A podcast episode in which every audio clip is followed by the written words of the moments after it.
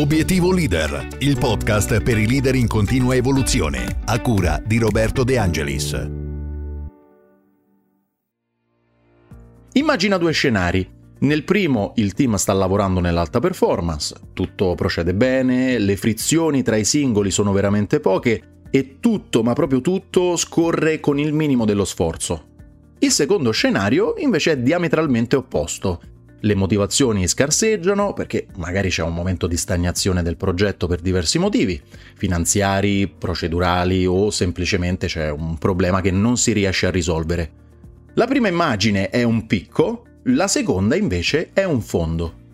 Non ho inventato io questi due termini, ma li ho semplicemente presi in prestito da un ambito totalmente diverso dalle teorie sul management e sulla leadership.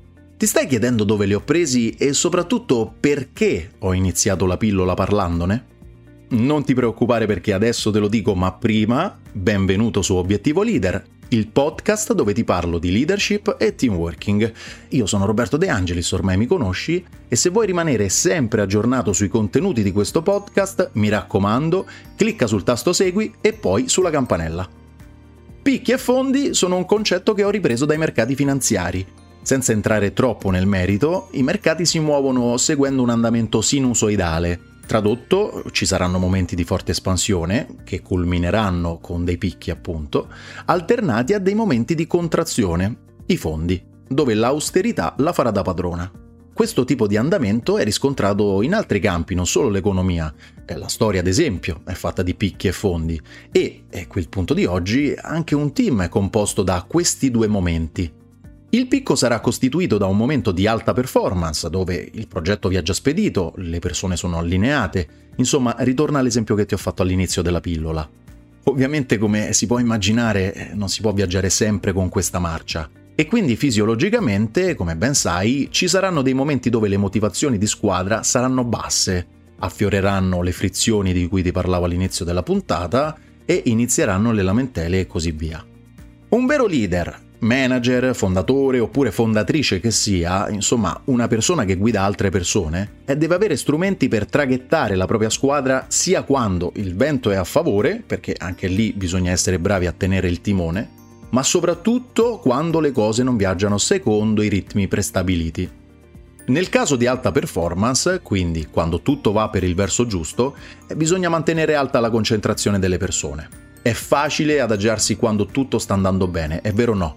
Perciò cerca di mantenere alto il livello di sfida dei tuoi collaboratori senza mai far percepire che anche te ti stai adagiando. Crea piccole competizioni che fanno uscire un po' dal conosciuto dell'operatività quelle persone. Vincere è sempre bello, su questo non ci piove, sono sicuro che siamo d'accordo io e te, eh? ma il rischio di chi vince sempre è l'appiattimento delle competenze e la perdita di quell'umiltà, passami il termine, di dire non so fare questa cosa, perciò devo implementarla. Insomma, cerca sicuramente di goderti e far godere alla tua squadra questo bellissimo momento in cui tutto va bene, vi sentite appagati, eh, ma non dare mai, ma dico mai, la sensazione che ormai siete arrivati e che da qui in poi la parabola delle soddisfazioni e delle performance sarà in discesa. Errore gravissimo. Per quanto riguarda i fondi, eh, lì il discorso cambia Mentre per i picchi il focus è sul mantenimento, eh, qui devi lavorare con costanti stimoli ed impulsi. Il primo è sicuramente quello legato al valorizzare lo sforzo che state facendo adesso nell'ottica della soddisfazione che verrà nel medio-lungo periodo. Qui l'esempio che potrei farti è quello di un fondatore di una startup che dopo il primo periodo di progettazione ha immesso il prodotto o servizio sul mercato e a quel punto vede che non c'è riscontro. Gestire un team, identificato nell'intera azienda in questo caso, non è semplice, non è facile in queste condizioni. Dare però la giusta prospettiva alle persone e far comprendere loro che l'attesa è fisiologica è un compito molto ma molto importante che il leader in questo caso dovrebbe fare. Quindi, riassumendo rapidamente, cerca sempre di trasferire la tua visione di lungo periodo al team senza trasmettere, altra cosa importante, insicurezza. Un altro bel consiglio che mi sento di darti è quello di anticipare i fondi. Quando sta per arrivare un momento di stagnazione, te ne accorgi dai segnali, da quei segnali che ti ho detto all'inizio della puntata. quando hai annusato che sta per arrivare questo momento, inizia appunto a giocare d'anticipo. Stimola ad esempio la comunicazione tra i tuoi collaboratori, in modo che si palesino i fattori demotivanti che stanno emergendo.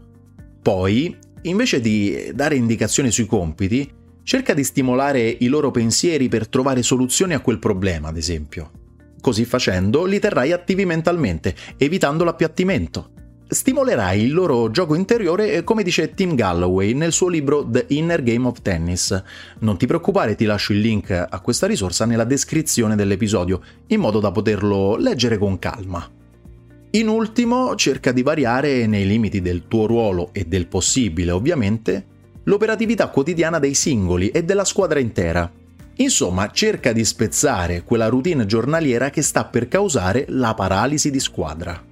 In conclusione ti invito a riflettere sui tuoi metodi per gestire questi due momenti ben distinti, quindi picchi e fondi, e poi se ascolti da mobile rispondi alla domanda allegata a questo episodio così da condividerli insieme a me, oppure in alternativa scrivimi all'indirizzo podcast chiocciola roberto-deangelis.com.